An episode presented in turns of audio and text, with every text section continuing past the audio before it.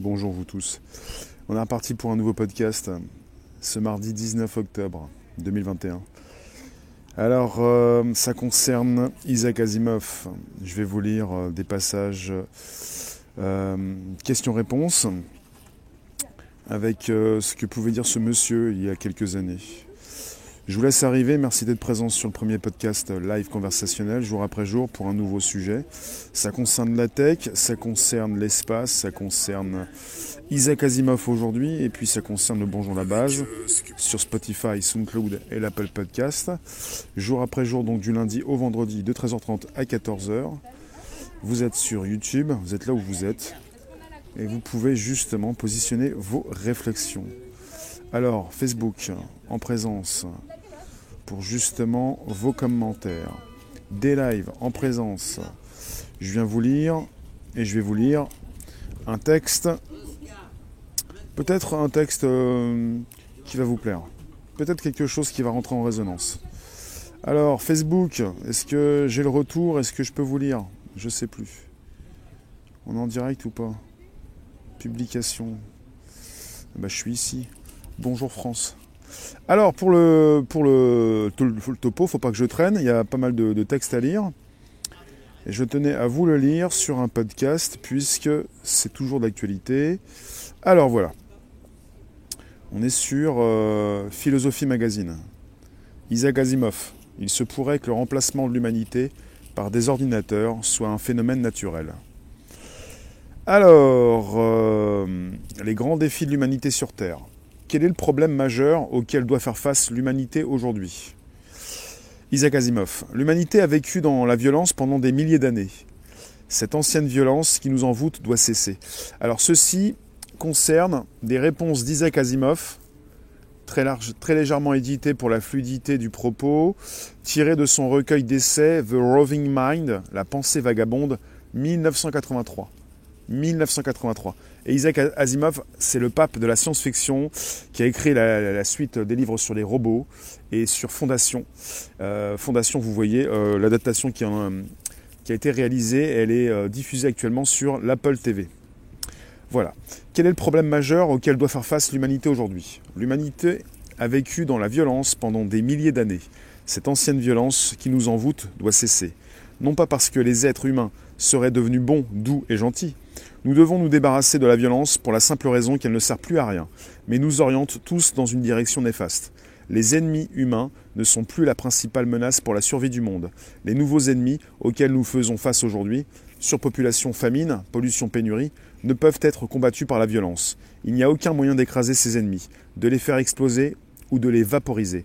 S'ils doivent être vaincus, si doivent être vaincus ces adversaires qui menacent le monde entier, l'humanité entière, et non une tribu ou une région, ce doit être par la coopération humaine et la détermination mondiale. La Terre est à bout de souffle, pour l'interrogation. Combien d'êtres humains peut-elle encore supporter?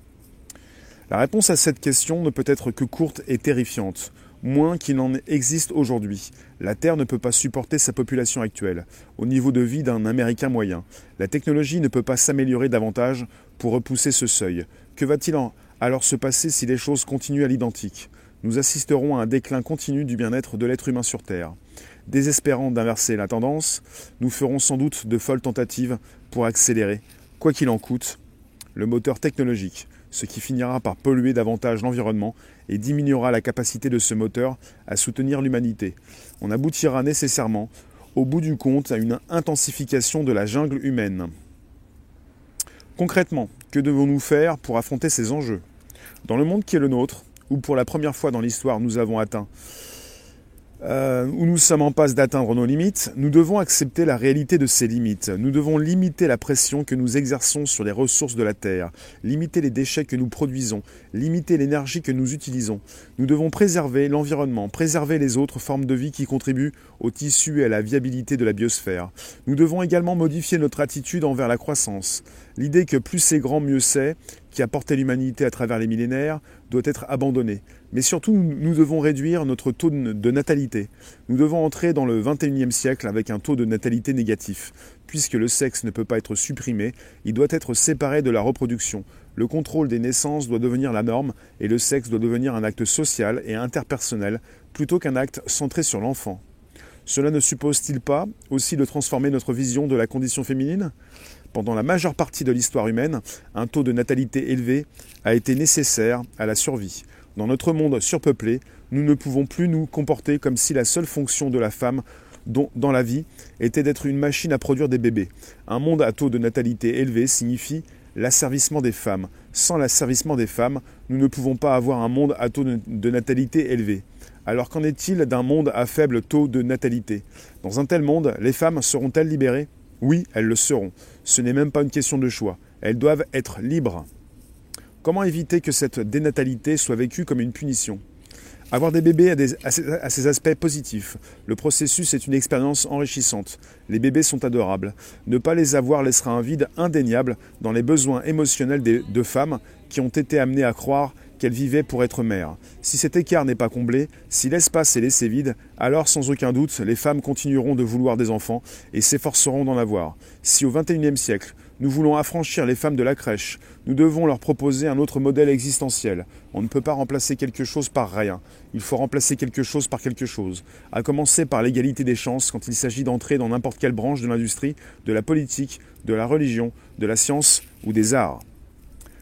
On est, parti sur technologie et robotisation. Le numérique nous aidera-t-il à faire face aux enjeux du millénaire? Les ordinateurs se multiplient et deviennent de plus en plus polyvalents. Ils peuvent nous aider à gérer un monde devenu trop vaste et complexe pour être géré sans eux, à résoudre des problèmes qui sont devenus trop subtils et profonds pour être résolus autrement, à faire un travail qui ne pourrait pas être fait aussi rapidement et aussi précisément dans d'autres conditions. Notre civilisation de plus en plus complexe doit être informatisée si elle veut continuer à fonctionner, et la technologie ne peut pas être autorisée à faire obstacle. Nous devrons par conséquent comprendre les causes des réticences que suscite ce changement, afin de prendre des mesures qui supprimeront ou au moins atténueront ces causes. Nous craignons en particulier de devenir dépendants de la technologie. Est-ce justifié? La technologie apporte une touche de confort à des centaines de millions de personnes. Deviendrons-nous trop dépendants de nos ordinateurs cependant Si les ordinateurs s'arrêtent, serons-nous alors incapables de survivre nous sommes déjà en ce moment dépendants des ordinateurs et nous aurions du mal à nous en passer. Arrêter tous les ordinateurs et chaque grande industrie trébucherait. La dépendance aux ordinateurs est-elle un désastre? Peut-être pas. Nous étions tous totalement dépendants d'une large gamme de choses plus ou moins sophistiquées dans notre société avant l'invention des ordinateurs. Tout au long de l'histoire, les êtres humains se sont détournés de la simplicité et ont adopté la sophistication chaque fois qu'ils en avaient l'occasion. Ils ont choisi ces dépendances qui, tant qu'elle durait, rendait la vie plus facile et agréable, et ils se sont retournés contre celles qui, même effectives, cassaient le dos et usaient les corps. Cela suppose une adaptation forte des humains aux machines. Sa réponse, la révolution industrielle, qui a commencé il y a 200 ans, a déplacé le gros de l'effort musculaire humain et animal vers une prise en charge machinique. Le besoin de ce que nous appelons maintenant de la main-d'œuvre non qualifiée, la simple tension du tendon, a diminué. L'avènement de l'ordinateur nécessitera d'autres changements. Le travail intellectuel non qualifié sera en voie de disparition. Les êtres humains apprennent à manipuler de nombreux appareils compliqués depuis longtemps. L'apprentissage n'est pas toujours facile, mais une fois que les problèmes sont surmontés, tout devient automatique. L'idée d'abandonner cet automatisme et d'apprendre autre chose, de recommencer le processus, est terriblement effrayante. Cette technophobie, c'est la peur de la rééducation. Les cadres très instruits y sont plus enclins que les autres, car dans la rééducation, il faut repartir de zéro. C'est certainement plus difficile quand le bagage que vous avez jeter par la fenêtre est très important, que vous l'avez douloureusement acquis. Que restera-t-il? Loisirs, amusement, création.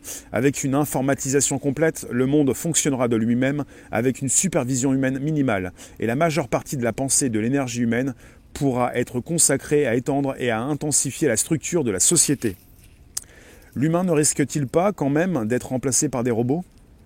Supposons que de nouveaux systèmes informatiques soient élaborés par les ordinateurs, de sorte que, dans un sens, l'évolution informatique devienne dirigée par un ordinateur lui-même. Ce développement ne pourrait-il pas, alors, prendre une allure explosive, hors de contrôle? Si les ordinateurs finissent par écrire des livres, concevoir des poèmes, composer des symphonies, créer de nouvelles idées, ne, euh, finiront-ils pas par devenir aussi intelligents, voire plus intelligents que les humains? Ne pourraient-ils alors remplacer les êtres humains et même exterminer ces excroissances inutiles afin de prendre notre relais en tant que nouveau maître du monde? Si tel est le cas, il faut considérer que la peur bien humaine de l'ordinateur est justifiée et qu'elle n'est pas simplement une répétition de mille peurs du passé. L'ordinateur peut être diffère des avancées technologiques antérieures en nature et non seulement en degrés. Il faudrait alors envisager l'obsolescence possible de l'humanité. Cette possible obsolescence de l'espèce humaine sur Terre est-elle grave selon vous? Peut-être pas. L'histoire de l'évolution de la vie est l'histoire de la lente altération des espèces, ou du remplacement corporel d'une espèce par une autre, chaque fois qu'il arrive qu'un changement permette un meilleur ajustement dans une niche environnementale particulière. Peut-être que le grand dessin de l'évolution passe par le changement d'une espèce en une autre espèce, par le biais de facteurs aléatoires, jusqu'à ce qu'enfin, après une période prolongée, une espèce devienne suffisamment intelligente pour diriger sa propre évolution et créer de nouveaux types d'intelligence sur une base non organique. Dans ce cas, le remplacement de l'humanité, ou bien par une hyper-humanité, ou bien par des ordinateurs, serait un phénomène naturel auquel on ne pourrait s'opposer que pour des raisons futiles et inconséquentes. Toutefois, je ne suis pas certain que cela se produira un jour. Quel scénario alors? Le cerveau humain a évolué par hasard, par mutation aléatoire. Le cerveau de l'ordinateur a évolué grâce à une conception délibérée résultant de la réflexion humaine, en suivant un mouvement de progression alimenté par le progrès technologique et la nécessité de répondre à des besoins humains particuliers. Il serait très étrange qu'après avoir emprunté deux chemins si divergents, les cerveaux et les ordinateurs finissent jamais par se ressembler à tel point qu'on puisse dire que l'un d'eux est supérieur en intelligence à l'autre. Même si l'intelligence informatique surpasse la nôtre, elle restera sans doute en retrait dans certains domaines. Les deux intelligences, humaines et informatiques, se compléteront bien plus qu'elles ne rivaliseront. Elles seraient alors capables, en coopérant, de faire bien plus que l'une ou l'autre séparément. Par conséquent, la question du remplacement risque fort de ne jamais se poser. Ce que nous verrons plus sûrement sera constitution entre l'homme et l'ordinateur plus entre l'homme et l'ordinateur d'une intelligence symbiotique qui ouvrira de nouveaux horizons et permettra d'atteindre de nouveaux sommets. Cela permettrait à l'homme d'acquérir de nouvelles capacités? La télépathie par exemple? La plupart des gens pensent que la télépathie est la transmission d'un message du même genre que celui que nous transmettons actuellement par la parole.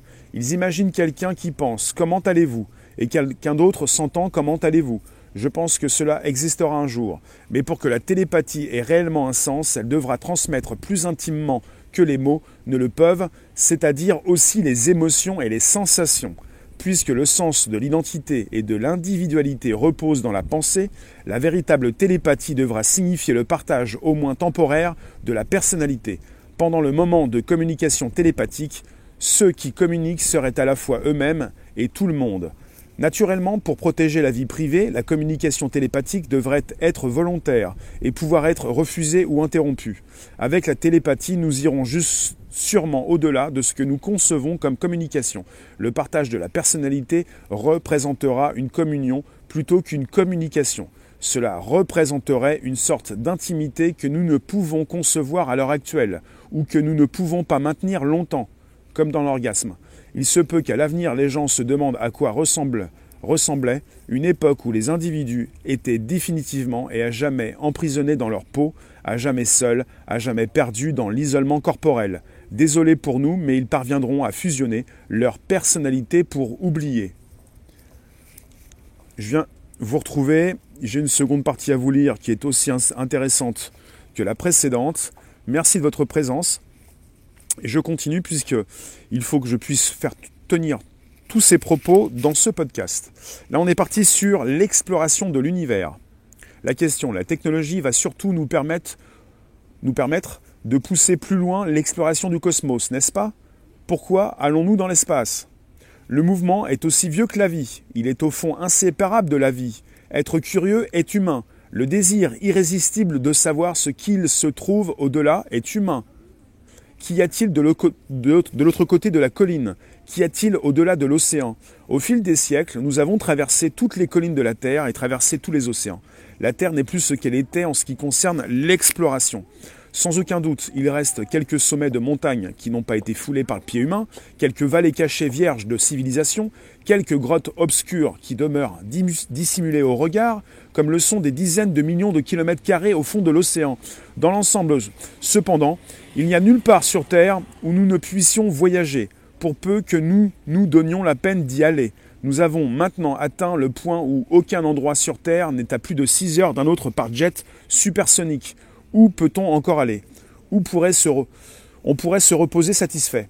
Et pourtant, nous en sommes incapables. Nous commençons à nous déplacer au-delà de l'atmosphère dans des fusées. Nous avons emmené nos caméras sur la face cachée de la Lune et bien au-delà. Au cours du siècle prochain, il est fort probable que l'humanité étendra son rayon d'action en permanence dans l'espace proche.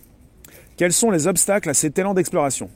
La principale difficulté de l'exploration spatiale résidera probablement dans l'incapacité des êtres humains à vivre dans des espaces confinés pendant longtemps et à s'adapter à un environnement extrêmement différent de tout ce qu'ils ont connu. Cependant, Dès que nous imaginons l'existence de colonies spatiales, la situation change. Pour les colons de l'espace, vivant dans leur petit monde en orbite lunaire, les voyages dans l'espace seront quelque chose de familier et non exotique comme c'est le cas pour les habitants de la Terre. Au sein de la colonie spatiale, le colon sera habitué à une attraction semblable à la gravitation qui change d'intensité d'un endroit à l'autre. Il sera habitué à vivre à l'intérieur d'un monde restreint, dépendant d'un système étroit de recyclage de l'air, de l'eau et de la nourriture. Les terriens ne sont pas habitués à toutes ces choses, et pourtant, ce sont les caractéristiques précises de l'environnement des voyages dans l'espace. Ainsi, les futurs explorateurs de l'espace ne seront pas des terriens, mais des colons de l'espace. Ce seront ces colons, s'élançant depuis leur maison artificielle en, orbite, qui seront les grands navigateurs de l'océan spatial, les Phéniciens, les Polynésiens et les Vikings du futur. Ils ne trouveront aucun obstacle psychologique au long voyage dans l'espace, et ils seront les premiers à atterrir sur Mars, peut-être à y construire une colonie permanente. Que se passera-t-il quand nous atteindrons les limites de l'univers? Qu'y a-t-il au-delà de l'univers? Supposons que nous entrions dans une région dans laquelle il n'y a non seulement pas de matière, mais pas non plus de particules immatérielles, et pas de champ, pas d'ondes, seulement le rien. Comment pourrions-nous étudier les propriétés d'un tel néant? À l'instant où nous, où nos instruments y surgiront, nous ou ces instruments deviendront les foyers de champs gravitationnels et électromagnétiques se propageant dans toutes les directions à la vitesse de la lumière. En d'autres termes, toute tentative que nous ferions pour étudier leur rien le transformerait d'un coup en espace ordinaire. Même si nous quittions l'univers, nous emporterions l'univers avec nous et fabriquerions un nouvel univers autour de nous sans jamais atteindre la limite. Il n'y a pas de fin, même si l'univers est fini, la question de savoir ce qui se trouve au-delà de cette fin n'a pas de sens. Cela reste de toute façon de l'ordre de la science-fiction pour le moment. La science-fiction est parfois utilisée comme synonyme de pseudoscience, mais c'est tout à fait faux. Alors que la pseudoscience passe pour de la science, bien qu'elle n'en soit pas, la science-fiction ne prétend pas être une science. La science-fiction se proclame, ouvertement comme produit de l'imagination qui ne se plie aux besoins de la science que si elle y est contrainte parce qu'elle est honnête à ce sujet. La science-fiction n'est pas un canular. Là, on est parti sur science et société. Quel lien faites-vous entre technologie et science? Dès que les êtres humains tentent de modifier leur environnement pour augmenter leur confort ou leur plaisir en utilisant autre chose que leur propre corps, nous obtenons de la technologie. L'utilisation du feu impliquait une série d'avancées technologiques. La technologie est, en ce sens, plus ancienne. La science remonte, seulement aux Grecs anciens, qui ont commencé à développer des spéculations belles et complexes. Mais le fait est que la science et la technologie ne font qu'un. Le progrès de la connaissance de l'univers physique sous tous ses aspects repose sur la science et la technologie. Et aucune ne peut prospérer sans l'autre. L'histoire de la science moderne est l'histoire du développement, par la technologie, des instruments qui sont les outils de la science.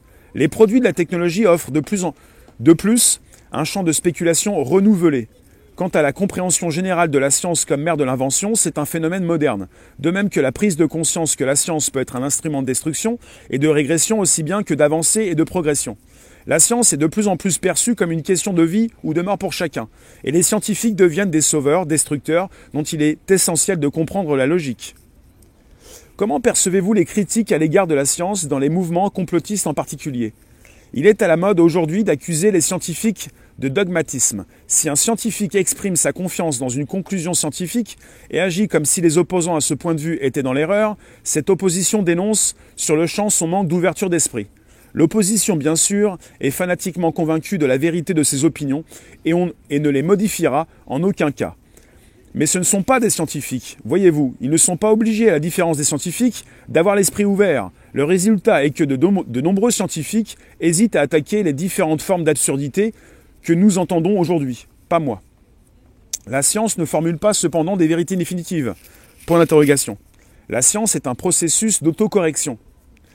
J'espère que les, les orthodoxies scientifiques ne resteront jamais incontestées. La science est beaucoup plus en danger à cause d'une absence de défi que de l'irruption de défis, même absurdes. La science est incertaine. Les théories sont sujettes à révision. Les observations sont ouvertes à une variété d'interprétations. Et les scientifiques se querellent entre eux. Mais les théories ne sont pas pour autant des suppositions, ni des spéculations sauvages. Bien sûr, les scientifiques changent leur point de vue, mais ils ne le font que sur la base de nouvelles preuves. Faire comprendre au grand public ce qu'est la science, voilà l'enjeu pour vous? Tenter d'éduquer le public à la science est difficile. Il est déjà assez difficile de faire comprendre l'essence de la science aux étudiants diplômés. Les enjeux cependant sont considérables. Quelles précautions la science doit-elle prendre? Comment les nouvelles découvertes scientifiques doivent être, être appliquées ou pas? Chacun de nous a la responsabilité et le devoir d'aider à prendre des décisions. Et rien de tout cela ne peut être opéré par ignorance ou par préjugé, mais seulement par compréhension et sagesse. Nous n'avons pas d'autre choix que d'essayer, et de ne pas nous laisser intimider par les échecs. Peut-être perdrons-nous à la fin, mais quelle est l'alternative? Abandonner le combat? Laisser le monde aux astrologues et aux créationnistes Voici la fin de cet article. Je vous le mettrai sous la vidéo YouTube et également dans Telegram. Merci de votre présence ce jour. Donc Telegram, c'est Réservoir Live. Et j'ai voulu vous lire quelque chose d'une importance capitale, puisque ça vient du pape de la science-fiction de quelqu'un que vous connaissez ou pas du tout, mais que vous allez commencer à, connaître, apprendre à connaître, parce que finalement, il a prédit ce monde, le monde dans lequel nous vivons. Ce monsieur n'est plus de ce monde, mais ce monsieur euh, a proposé donc son cycle des robots. Il y a beaucoup de livres sur les robots, certains ont été euh, euh, mis en, en scène, adaptés au cinéma. Et là, vous avez maintenant, dernièrement, la fondation, le cycle de livres sur la fondation, euh, qu'il a écrit aussi, qui fait suite au livre sur les robots, où il euh, bah, a précisé un monde assez, euh, assez dur dans lequel nous vivons, tel que le nôtre. Et il s'agit de, de se rapprocher de cette œuvre qui est absolument monumentale. Alors pour ce qui concerne Monsieur Asimov, je ne pouvais pas vous laisser forcément sans vous dire quand il nous a quittés. Alors Isaac Asimov, écrivain bien sûr. Il est né le 2 janvier 1920 à Petrovichi en Russie. Il est mort le 6 avril 1992 à New York. Et pour ce qui concerne ces questions-réponses, elles sont tirées, je vous le répète, de son recueil d'essais The Roving Mind, la pensée vagabonde, qui date de, de 1983.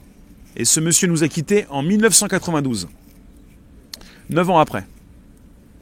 Et il a écrit euh, beaucoup de livres sur les robots. Et pour ce qui concerne Fondation, ça date de 1942. Fondation. Vous avez Fondation et Empire en 1952. Il a écrit aussi la suite de Fondation, euh, Seconde Fondation en 1988, beaucoup plus tard, un petit peu avant de mourir.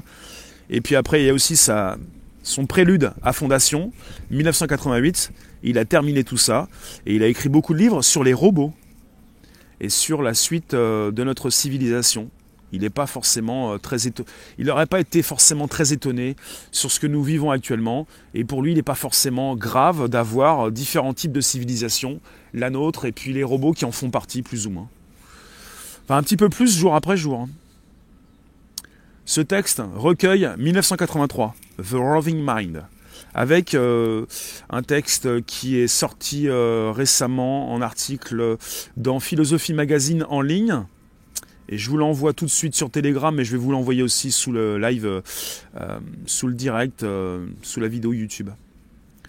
Là, comme j'y suis directement, vous avez tout ce qu'il faut finalement pour consulter l'article de quelqu'un qui est très important pour la science-fiction, il est également très important justement pour ce que nous vivons actuellement. Parce que tout se, tout percute.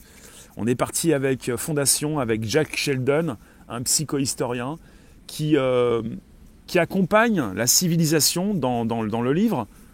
Je ne sais pas comment ça se passe dans l'adaptation parce que je ne l'ai pas encore consulté, j'ai pas eu l'occasion. Ça, elle est présente chez Apple. Ils vont certainement faire une seconde saison. Je ne sais pas si elle cartonne, mais dans cette histoire de fondation, vous avez un psychohistorien, quelqu'un qui est là pour euh, justement comprendre dans quelle direction va la civilisation, et il veut éviter à la civilisation euh, mille ans de, de chute, et il accompagne avec ses messages des enregistrements qui sont écoutés au fil du temps dans le, dans le livre, et il accompagne la civilisation à des choix majeurs qu'elle doit emprunter. Et euh, ça concerne aussi un monde dans lequel les robots sont présents, très présents. Et vous avez son, cycle de, livres sur la fondation. Il a commencé Fondation en 1942. Je l'ai découvert avec vous tout de suite, là, puisque je ne me rappelais pas forcément, enfin j'ai redécouvert cette année, 1942. Et puis il a continué son cycle sur Fondation euh, quelques années avant, sa mort. Et euh, vous avez Apple qui en a fait une série enfin qui en a produit une série qui est présente sur l'Apple TV+. Je vous en parle, pas pour vous en faire la promo, en aucun cas, c'est parce que justement, je tiens à vous rappeler qu'on est sur une œuvre majeure qui vient d'être adaptée.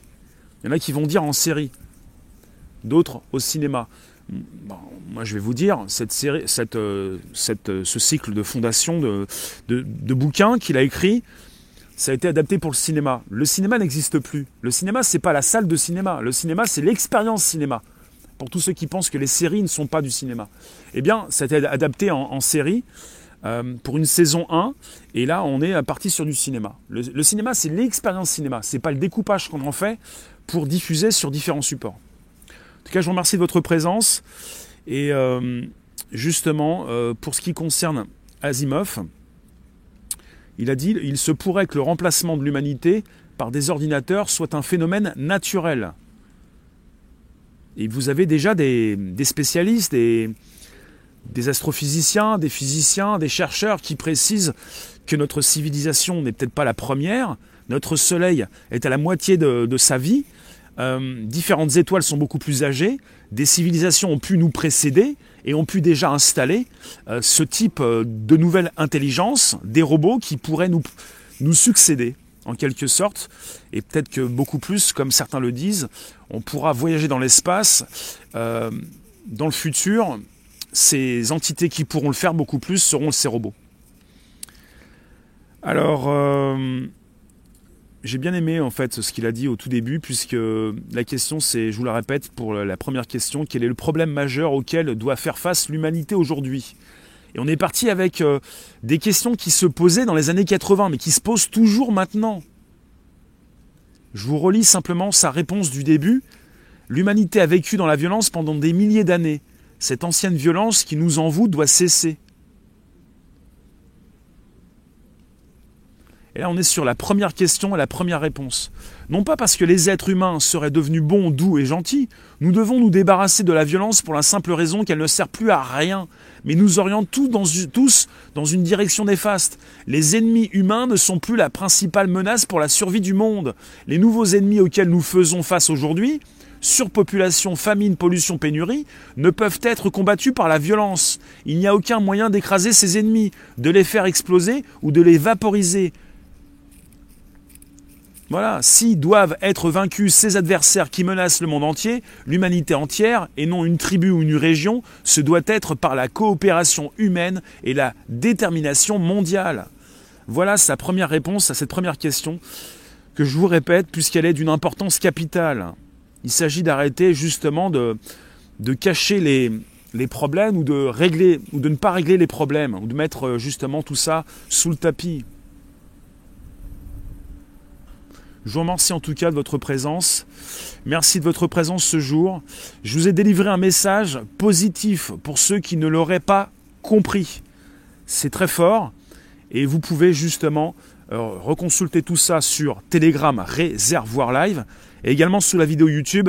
Je vais vous mettre les liens comme à mon habitude. Je vous remercie de votre présence. si vous avez du mal avec les séries, il s'agit de comprendre que sur différentes plateformes, il ne s'agit pas forcément de série, il s'agit d'une nouvelle expérience et d'un cinéma qui s'affiche sur vos nouveaux supports. Le cinéma n'est pas mort comme on pourrait le penser. Il s'agit d'en proposer. Il peut être proposé à distance. Et puis il peut aussi se retrouver dans des séries. Voilà ce qui se passe. Après, il y en a beaucoup qui, euh, qui rechignent, qui, qui chipotent. Mais quelque part, euh, écoutez un petit peu ce, que dit ce visionnaire. On l'appelle pas pour rien le pape de la science-fiction. Il a bercé euh, les débuts de mon existence. Il va continuer justement de m'intéresser parce que j'ai pas tout lu sur les robots et parce que sur Fondation, il faut que j'y revienne. C'est en relation avec ce que nous vivons. Et ce monsieur porte en lui, avec ce qu'il a pu justement proposer dans cette œuvre gigantesque, et avec ses questions et ses réponses, il porte en lui un espoir, même plus qu'un espoir, une vie, quelque chose de positif, d'une importance capitale. Merci de votre présence. On se retrouve justement tout à l'heure pour un nouveau direct. Peut-être pour un événement justement aux alentours de 16h, 16h30. Prenez le temps justement de venir nous retrouver plutôt vers 16h30. Et il est déjà 14h. Vous retrouvez ce direct sur le Bonjour la base, Spotify, SoundCloud, Apple Podcast. Vous retrouvez justement ce texte prochainement euh, sous la vidéo et sur Telegram. Merci vous.